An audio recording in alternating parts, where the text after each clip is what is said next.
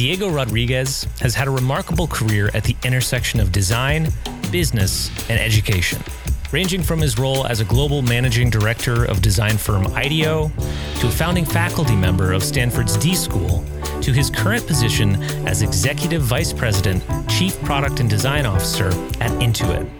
During our chat with Diego, we discuss how design plays a strategic role and influences broader business goals, Intuit's unique approach to product design, and the need to build a certain level of trust and empathy with customers when designing financial products. This is the final episode in our third season of the Design Better podcast. We hope you've enjoyed learning about the connected workflow and are looking forward to next season where we'll be diving into more deep conversations with design leaders. Enjoy this episode and keep designing great products. Diego, welcome to the Design Better podcast. So good to have you here. Oh, it's really a pleasure to be here with both of you. So, um, let's start off with a little bit about your your path to where you are currently. Maybe starting with your first role in Intuit, and then going to IDEO. So I came to Intuit out of business school. I had actually gone to business school out of working at IDEO. So I was also a boomerang at IDEO. And I went to Intuit because of two reasons in 2001. One was that uh, people may or may not remember, but that was right after the dot com crash. And I was adamant that I wanted to work on something that we would now call in the cloud. And then there wasn't really a, a great pithy term for that. And Intuit, I had heard Scott Cook speak at Harvard Business School during my first year there. And Scott is the founder of Intuit. And I was really taken by how customer focused he was and how he talked about experimentation. And it felt like that's a place where there's going to be people like me who like to build stuff. And I was also really interested in changing up my career trajectory. I had been working as a design engineer and project leader at IDEO and at Hewlett Packard before that. And during those years, I, I got really interested in the idea that there's so many amazing designs that we were doing and other people were doing. And yet the hit rate in the marketplace wasn't always commensurate with the brilliance in the design.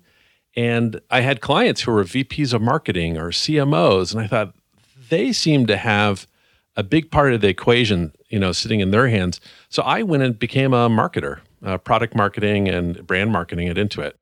And I learned a tremendous amount there. And it was during that time, actually, that we started having this small group of people who were all some of David Kelley's former students here at Stanford. And we started hanging out um, and having breakfast together. And one thing led to another. And right around uh, the summer of 2004 was when we started putting together the idea of the D School. And just some things happened in my life between that and uh, IDEO called me to see if I was interested in a new role they had there that would involve a lot of organizational change. And that took me back to IDEO, where I founded a discipline there called business design, which we can get into later if you want to talk about that. That's great. So you, the the opportunity uh, at IDEO and also the founding of the D School sort of happened in, in, parallel, roughly around the same time. Yeah, I mean, what was really interesting was, you know, I so I left IDEO in 1999 and uh, went to business school, and that's when in 2000 Tim Brown became CEO. Uh, David Kelley had always been the CEO of IDEO, and Tim took IDEO through this process called IDEO 2.0 which was to reimagine what the company could be doing in the world. When I worked there in the 90s, it was really about designing physical products. And it was, I mean, it was amazing. I got to work on so many amazing things. But when I left to go to business school, I never imagined that I would actually end up back at IDEO again because I didn't want to do CAD drawings anymore.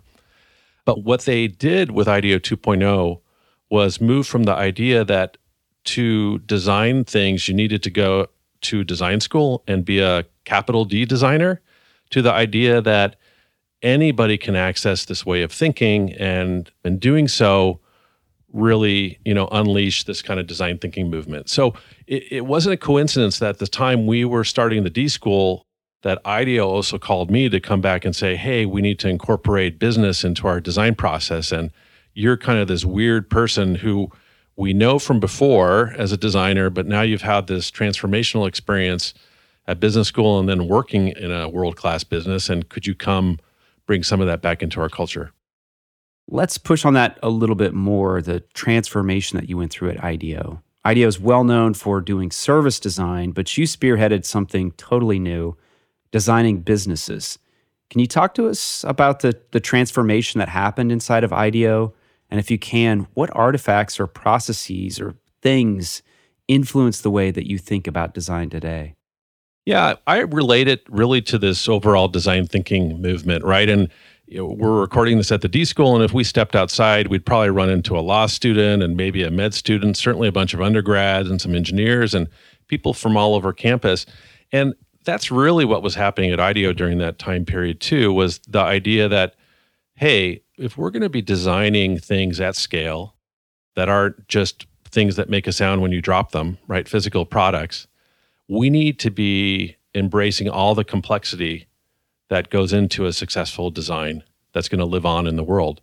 And I like to talk about business in the design process as being the equivalent of gravity to architects and civil engineers, where it's laughable to think about someone designing a bridge or a building without considering gravity. But, you know, for the first part of my career, the first decade of my career as a design engineer, I never ran into the idea of money. You know, sure, there was somebody in some conversation somewhere saying, hey, could we reduce the bill of materials price? Or, you know, that's going to cost too much to use that material. Or, we don't have time to develop that software, it'll be too expensive. But it really didn't factor into the design decisions I was making. And so, what you see happening via design thinking, and this echoes into my work at Intuit now, is this idea that, hey, there are people who can be an integral part of the design process who didn't go to a formal design school, but they could be an expert in business or in systems design or you know they could be a computer scientist. But so long as they understand the design process and are human centered they can contribute in a way that adds a lot of uh, diversity to the process and um, gets you really to a better overall result so what we saw at ideo was hey we can we can actually have people with depth expertise in business be in the project space as a member of the design team and just be in there and be accepted as a designer. And by doing that, and uh, it wasn't just that discipline, it was many others that we brought in, we can tackle things at a completely different scale and level of ambition than we could before. So, right now, in your current role, maybe first talk a little bit about that role since we haven't touched on that yet. And then also, what are some of the ways you go about communicating the value of design to various stakeholders in the business? Yeah, so my role, the formal title is Chief Product and Design Officer. So I'm responsible for ensuring that our products come together for our customers in a coherent, integrated, seamless fashion. You know, that we truly, it's easy to say end to end customer experience, but to actually pull it off in that kind of integrated way is, uh, is a lot more difficult. And so I spend a lot of my time working with different stakeholders around the business. And in particular, I also lead our design and our product management communities. So it's a really interesting question, right? The value of design in business. I think I kind of have two ways to think about it. I think if you're in a business or an organization that doesn't understand design or really value it, I believe that you need to figure out how to talk about it in a language that makes sense to that organization where they are. And in most organizations, uh, money actually is something that's one of the currencies, right? Uh, no pun intended. But you can ask fundamental questions like how do we make money or how do we stay in business or how do we influence, if you're a nonprofit, how do we influence the people that we work with? And when you start asking those kind of questions as a designer, you'll be brought into conversations and engaged at a level that will help people understand that you're not just there to make things look beautiful. Even though making things look beautiful is an incredibly valuable part of the overall equation right? But you want to be there where you can ask the questions about why are we taking this path, or could we expand our our approach to be uh, more holistic? So that's one way of talking about the value of design to a business or in a business setting. There is this concept out there of good design is good business, which Thomas J. Watson at IBM articulated, I think, way back in the 60s or, or the early 70s. And I think that's true, right? But when I say good design, I'm sure that for a lot of people listening to this pod, it's conjuring up images of something in MoMA or a really nice Eames chair, really expensive, right? And and I think that's all great, and I, I love that stuff, especially uh, a good Eames lounger. But I think good design is starts to be almost like too much of us looking in the mirror and saying, "Well, we practice good design, therefore we're valuable." I think it's much more interesting, and I I truly believe that when you look into the majority, probably the overwhelming majority of organizations that are really having a big impact in the world, again, whether they're a nonprofit or for profit or whatever, a B Corp, they're doing it because they're linking their mission to the output in the world with a great amount of intention and they have a strong point of view that's getting executed and embodied in whatever they're doing in the world. And so, what I like to say is that good business actually happens by design.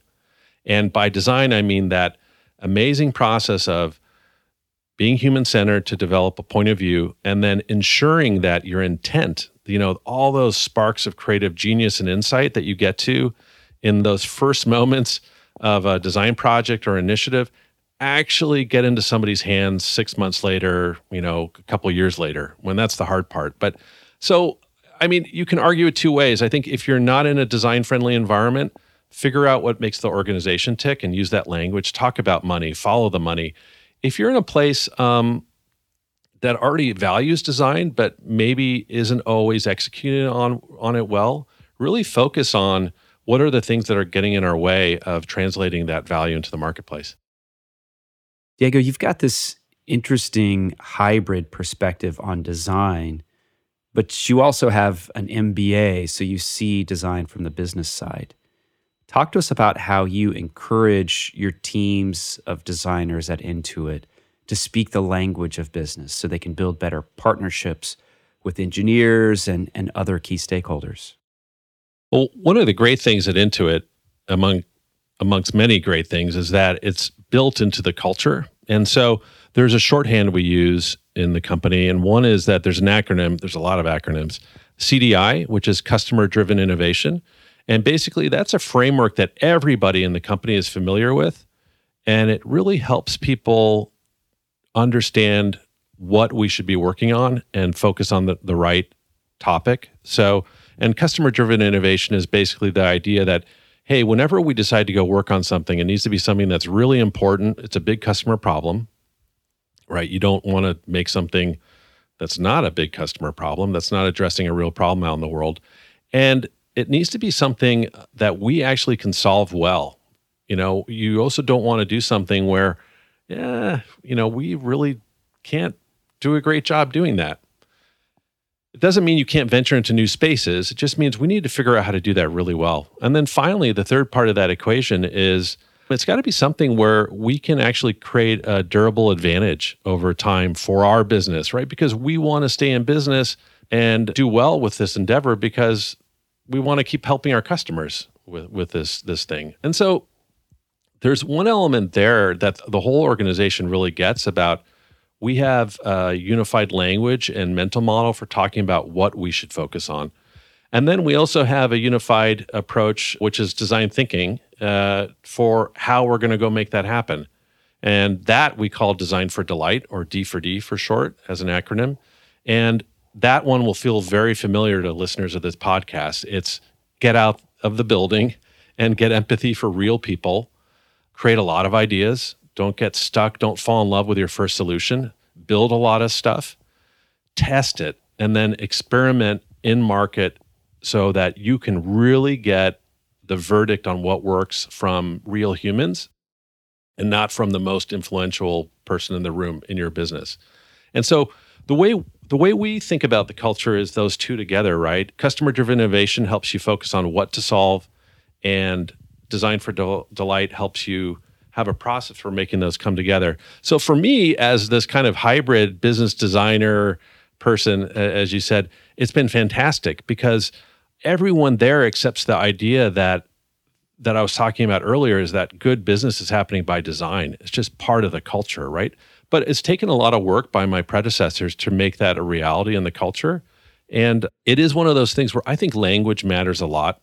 And so I think sometimes when I see people running into barriers or encountering friction or they can't seem to, you know, uh, designers are sitting frustrated and isolated from the rest of the organization, I think it's because there's a language gap and they are struggling to find a way to connect with other disciplines in the company. And so there's ways to break through that. I think that just saying, hey, we're going to have a design thinking day is a good start, but you might think about what's the language around design thinking that will make sense to my culture. And for example, at Intuit, before I arrived, very intentional about developing the phrase design for delight. So embedded in that is an agreement within the organization that what that means is when we focus on making our products beautiful, making them work seamlessly, making them completely functional and absolutely reliable, that leads to delight, right? People feel like amazing using these products and have an emotional reaction which is positive and that actually leads to the things that a business cares about, which is revenue growth and satisfied customers. And we measure delight in a lot of different ways, you know, net promoter scores and a lot of other metrics. So we're actually tracking this thing. So it's not a it's not a fluffy kind of conversation. It's a very data-driven conversation we have linking design to business outcomes. I love that. I love that you're measuring the impact of design and that you've got a culture where design for delight is just in everyone's vocabulary. Wonder if we could talk a little bit more about measurement and around NPS because there's a controversy in the design industry that NPS is maybe not the best measure of our influence. What other metrics do you use to measure the influence of D for D? Oh, yeah, that's a great question. Absolutely. I mean, NPS is one of those things where it's not perfect, but it, I don't think anybody's found a better alternative to it yet. Yeah. Right. So it's one measure we use. We also have all of our products instrumented, which is a big deal. And in some cases, we're still working to get all the nooks and crannies instrumented. By and by instrumented, I mean we can understand when someone starts uh, a task, like in our QuickBooks software if you are a plumber and you go install a, a, sink disposal, you send that person an invoice, right? And that's how you get paid, which is a big deal if you're a small business entrepreneur. We can tell if someone started to create an invoice and couldn't make it through the whole process. Mm. And that's a big deal because that means they're not going to get paid, which means that tuition payment for their kid in college may be in jeopardy there. So we take that really, really seriously. So Another metric we have is this idea of task completion, right? Can, when somebody t- starts a task, can they complete it? We also, as a complement to NPS, we talk about a product recommendation score. So NPS is really a relative measure where you ask someone, hey, would you recommend this product? Usual scale zero to 10. Sure. We actually will ask people while they're still in the product flow, what did you think about that experience? So that's we call that a product recommendation score because it's happening right in the moment and it's more temporal. So we think that's in some ways more timely and and we can tie that to a specific part of a, an experience as opposed to overall brand experience. Other things we do that I find just incredibly compelling is hey, there's a lot of opportunities in life if you think about it where you're getting a lot of qualitative input. And this has always one, been one of my dilemmas as a designer is that I once had a client say at IDEO, and he was a great client. So your best clients are always your smartest ones. But he said something like, you know, you you've been showing me a lot of anecdotes, and we went on this great study in the city and talked with 10 people, but all we have are anecdotes. Mm-hmm. And he said, I'm concerned that 100 anecdotes doesn't make a data set. Mm-hmm. And uh, that's the typical pushback. that's the typical pushback. And actually, he's right. I mean, you don't have pattern recognition at a quantitative level there. You certainly have it at a cognitive level. And we all know that, hey, by the time you've talked with 10 people, you, know what's going on with sure. a specific product or an area. And when you talk to 100, it's even more rich. But what I find amazing about artificial intelligence now, so let's say you have millions of customers calling you for help with your product, which is the, the case we have, right? We just got done with taxes on April 15th. So a lot of people were calling saying, Hey, I have a question, or could you help me understand how this button works? You can use artificial intelligence to look across all those calls because with natural language processing, we can actually turn qualitative points of data like this podcast. And actually, we could go in and mine it and find out how many times I said the word interesting or cool and get some sentiment analysis. And so you start to be able to say, hey, we can measure the emotional tenor of conversations we're having with customers. And then we can tie that to, hey, uh, today for some reason that specific specific feature is trending up. Oh, wow, we made a change to that workflow 2 weeks ago. Maybe it's not working the way we thought it was going to work. And then you can go in and look at the instrumented data from the product and say, "Wow, maybe that extra button we put in isn't having the effect we thought it was. It's actually confusing people." And then you can go fix it. So, I just what I find is that it's it's kind of that classic thing in life where too many data points and too many things you're measuring creates a lot of confusion and you don't know which way is up. Too few, like just measuring NPS, it's hard to make that actionable. And then you're kind of at the mercy of a metric which is, you know, like any other metric is going to be imperfect. And so finding that sweet spot that works for your organization where you have just enough and you even have some that are counterbalancing it's super actionable for any design team. And what I think is so cool is that you can use those to go change the decisions you make and guide them. And uh, to me, that's one of the places where business and design are natural buddies, right? And math and design and and metrics, they're all really good. And and it's it's uh, it'll make you a better designer. This show is sponsored by BetterHelp. When we spoke with Seth Godin on Design Better, he said something very interesting. Everyone's got a noise in their head. You, me, your boss, everyone.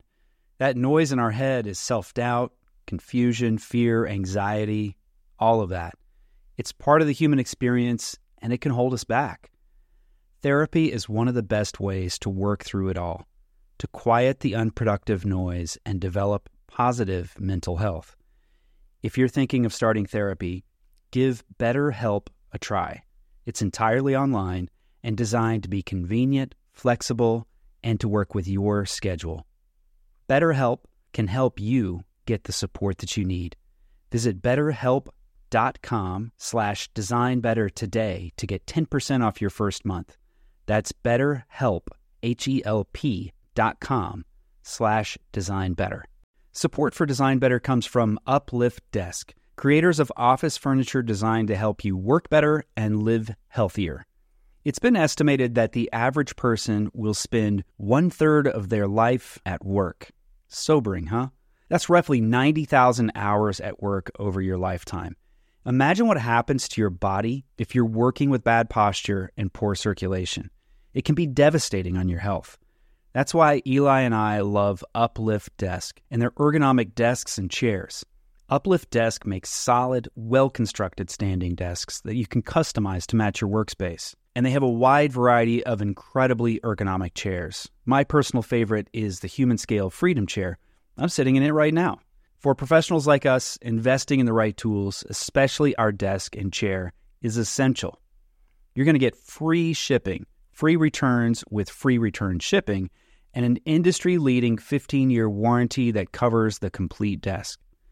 Eli and I love their products, and we know that you will too. Give it a try. Go to upliftdesk.com and use code DesignBetter5 for 5% off your order. That's U P L I F T desk.com to get 5% off your entire order with promo code DesignBetter5. Diego, I, I like that point you made earlier about sort of sticking to your core strengths and it brought to mind news story I heard this morning about Tesla considering getting into the car insurance business, hmm. where you had this sort, of, or at least I had this natural reaction, like, is that your core strength? but Elon may prove us wrong on that point. But I wanted to fi- find out if you know if you could tell any stories about how design informed one of those types of decisions. Yeah, I can think of any number of those. I mean, especially during my time at IDEO, we always had clients coming to us saying, We need to grow. We're not sure how to grow. Could you help us figure out a new a new place to go?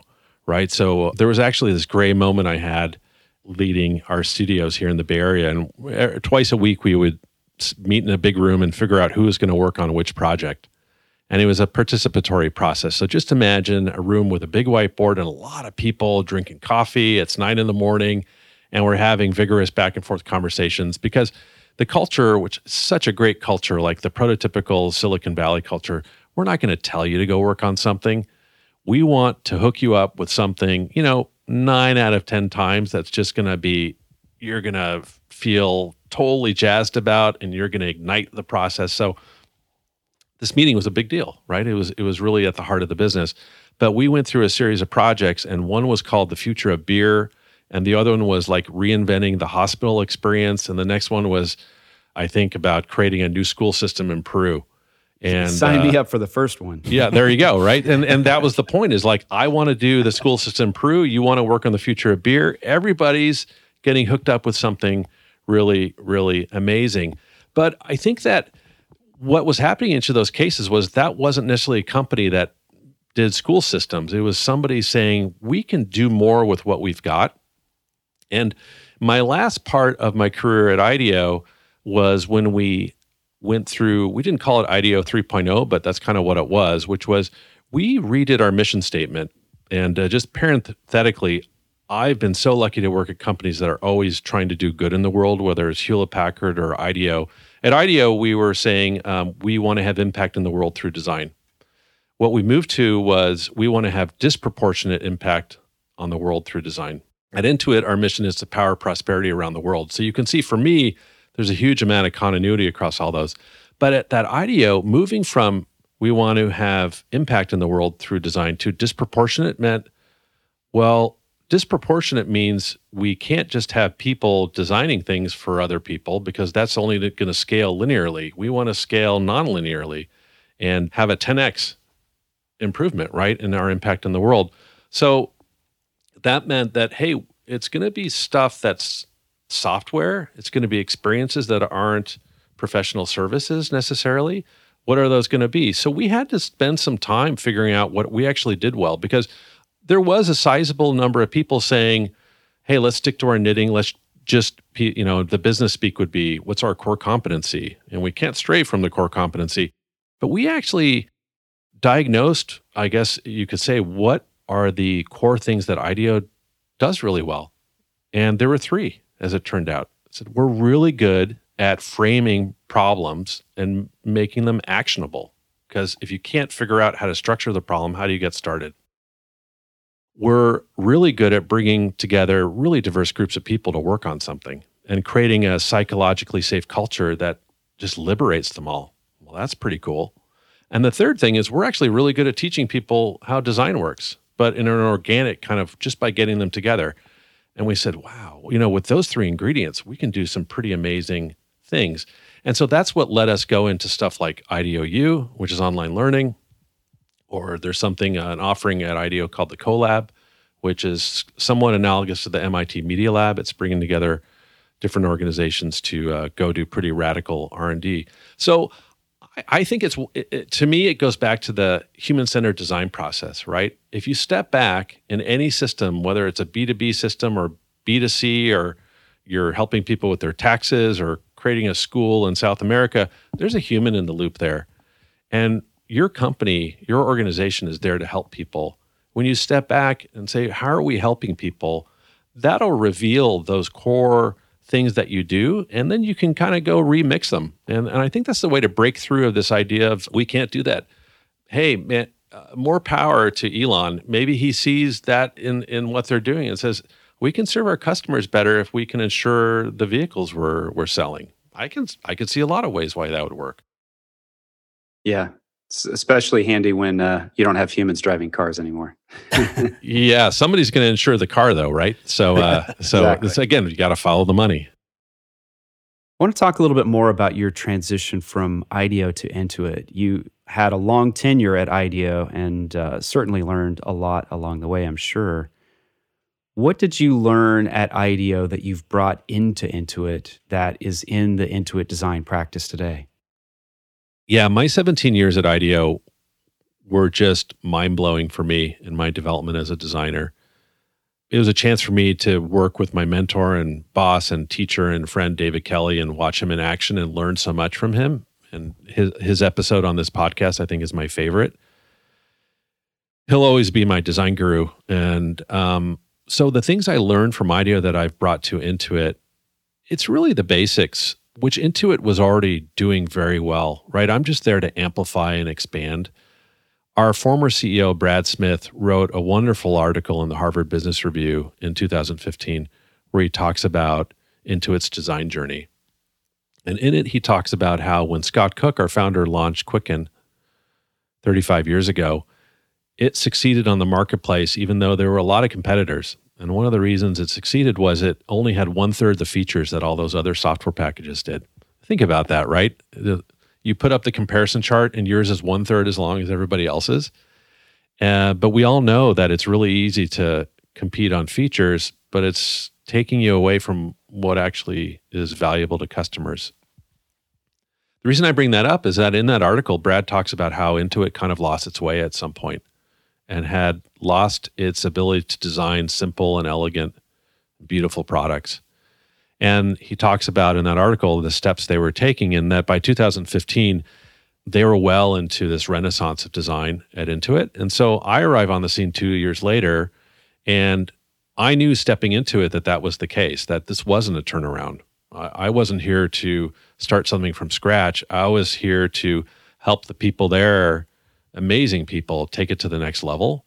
And so I think what I've brought from IDEO is just a sense of I've seen a world class design culture operating at scale at IDEO. And for Intuit, what I'm doing now is to just ensure that we're paying attention to elements of culture, of training, and focusing, continue to focus on the fundamentals that Brad articulated that got them to go through this renaissance, and just ensure that we we don't get complacent, that we keep investing in these things, and we keep pushing to be better than we can be today. And another mentor of mine at, at IDEO was Jim Yurchenco, who is the engineer who designed the first mouse. He's actually a Stanford graduate and probably walked around this building at some point. And he's not a trained engineer. He has an MFA in sculpture here, but he has this amazing ability to motivate people and can see things, complex mechanisms moving in his head, and he just knows what's right. And he taught me how to set the bar really high, really, really high, but to do it in a way where you wanted to work on his projects more than for anybody else. And each morning when you came into work, you felt like this is going to be the best day of your design career. And I'm trying to bring that spirit and make sure that that's, uh, you know, it's already happening at Intuit in most places and where it's not. How can we make sure that happens consistently and really, again, take it to the next level? Diego, we recently did an extensive study of Intuit through a project that we call the Design Genome Project InVision. And it's a way for us to understand what makes a design team tick, understand the superpowers and how they tackle common problems. One thing that really stood out to us about uh, Intuit is that there are these distinct products like QuickBooks, Mint, and TurboTax. Uh, each, they don't necessarily have the exact same customer base. It's almost like a federated approach to products and teams. Could you talk to us a bit about how, in that sort of environment, you reduce entropy? Is there a way to share resources, share a design system? Maybe that doesn't work because of the branding being so distinct. Uh, maybe research methodologies can be shared. What are the things that connect these business units, and what are the things that are very unique and different? Well, that is a great question. And I'll go back to the idea of customer obsession, which is a term we use a lot at Intuit. And if you unpack that, right, obviously the customer part of it is pretty clear. There's customers who you're designing for. And by the way, I really prefer that to saying the word user. Uh, it bugs me when people say user when the person they're designing for is a customer or a patient or a student. So I think it's let's call them what they are. They're our customers. And the obsession part you have to think really carefully about that one because I think it's easy to give lip service to an idea like, hey, we're customer obsessed. But how do you actually make that happen organizationally? And, and as you're saying, you need to make specific choices. And there's always a tension there, right? It'd be great if to design a system where everything was guaranteed to be unified, everybody would always be on the same page. Life would be really clean and simple and no entropy, as you were saying.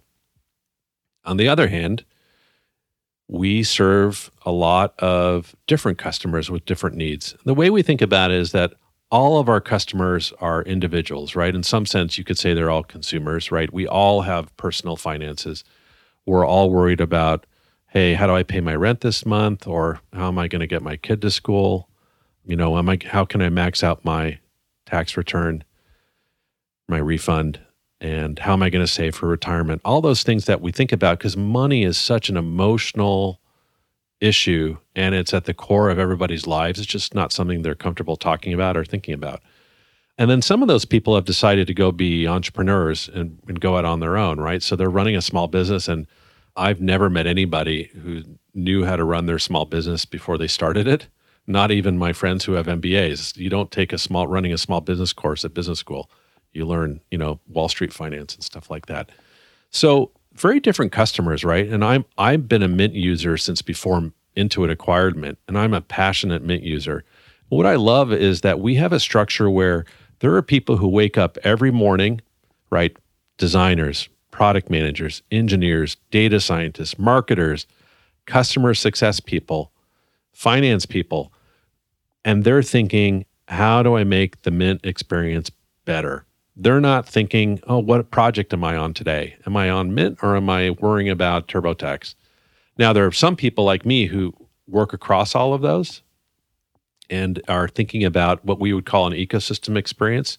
Because the truth is, we do have some experiences that go across those products. Like when you log into an Intuit product, you're logging in to an Intuit uh, login experience. There's not a different portal for the different products. So the balance and and the the magic is figuring out where you're going to be on that that spectrum from having everything be completely individualistic and siloed to everything being so uniform that you lose touch with who your customers are and what they really need. So, yeah, I spent actually yesterday I was in our San Diego office and I spent the day with our TurboTax and Turbo team and Turbo is uh, a product that we have. It's an app that you get on your phone, and it, it really helps you understand where you sit relative to something like a credit score or just just basic personal finance. And we spent the entire morning with nine customers, and they had they had brought in customers to come in and talk to us about their personal finances. Some were people who were in college, who had no cash flow, serious student loans we're trying to figure out, you know, how can I how can I pay my rent payment given my part-time job and I'm not getting paid until a week after the rent check is due. To some people who were retiring and were trying to figure out how to best uh, manage their stock portfolio for the next 20 years. And, you know, we walked out of that session galvanized. Um, myself, you know, as a person who's kind of an outsider with that group, but looking across everything they're doing and trying to integrate it with other things I see happening in Intuit. But for those people whose job it is to make TurboTax even better, man, they we left that session with a list of things to go design. And that's why for me, though it would as I said, it'd be a lot easier if we had one design organization and one engineering organization and everybody, you know, was marching to the exact same tune. The diversity you get and the focus is well worth it what we do to make sure that we are coherent is implement processes and structures that ensure that the right things will actually be fixed. And we we have a framework which we call fixed, flexible, and free, which is extremely useful when things are kind of getting confusing and a little bit maybe emotional in a meeting and people are saying, "Well, I really want it to be this way or I want it to be this way." You can do two things. One is you go back to like, okay, what does the customer really need? And then two, we can say, well, in this situation, how, it, it, can we actually make this free? Meaning, can we all make an individual choice? Like, can we actually have a button act differently across these two apps? Is that cool? Can we be flexible with it where, hey, you can change the color, but we're not going to change the actual way that it's it's moving on the screen? Or is it fixed? And like the example of the login screen, that's fixed. Like you log in one way. We're not changing that because that would confuse customers. And uh, as a response to that, we we have something called the Intuit Design System. It's our way to have a consistent set of building blocks, and it's not just showing the aesthetics or the the interaction design. It's actually has code running behind it. So any developer, any designer can log into the Intuit design system, find the button they need or the widget they need, and they it shows them exactly what parameters they can change, right? What colors are allowable, make the changes, grab the code, and then go implement it in the product. So that's our way of dealing with your entropy issue, right? Mm. We've defined this is fixed, this is flexible, this is free. And therefore, any diversity or creativity we see in the product, which is welcome, is controlled, right? And uh, it's, again, I always think about how do you find that balance in a human system? And it's not about resolving tension, it's about managing it. So we often ask our guests, "What's inspiring you right now? Is there are there any books or blogs or podcasts or even people that are you find inspiring?" Yeah, you know, I uh, I have to admit, I don't read that much about design per se. It's more because there's so many fascinating people out in the world, right? And so I get inspiration from all over the place, from sports, literature, obviously music and art and movies. I use Twitter for this very reason. I don't get on there and engage in debates with people at all, uh, but I use it to cultivate. I have this thing where I try and limit, my, limit myself to uh, a thousand people that I'll follow at once. It's kind of a nice looking number, and and it seems to give me enough diverse feeds without overwhelming me. But I consciously go through every three months. I'll let it creep up to about 1200 and then I'll take it back down to a thousand. And I'm always trying to keep about a quarter of it new. So that keeps me hearing new things from new people while also having a core of people that I just need to follow, you know, the John Maedas of the world Yeah. and so forth. So that's a big inspiration point for me. But you know what? At the end of the day, like it's something I learned from Naoto Fukasawa, the amazing, you know, former IDEO designer, now legendary designer in Japan, is when in doubt, get out in nature. And uh, it's it's not just from an aesthetic standpoint where you'll just see a lot of beautiful things, but seeing complexity in action and having respect for it and knowing that there's always a more clever and more elegant approach that can be taken to whatever problem you may have at work is very grounding and I find simultaneously very inspiring. So, you know, all this stuff we do is really important.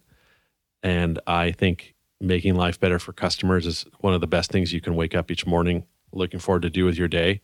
But uh, you've got to stay grounded and know that every day you can learn something from somebody else. And I think there's a great woman um, who sadly passed away a few years ago who taught at Stanford while I was here as an undergraduate, Sarah Little Turnbull. And wow, go Goo- Google her if you can, Sarah Little Turnbull. And she came to our class once and we asked her a bunch of questions about, hey, what makes a good designer? And she said, good designers are great readers. And I took that to heart and just, it's one of those like stay hungry and stay curious, and you'll never get bored being a designer. That's wonderful. Thanks for joining us on the podcast, Diego. Well, thank you. Such a pleasure to be with you. Yeah, thanks, Diego.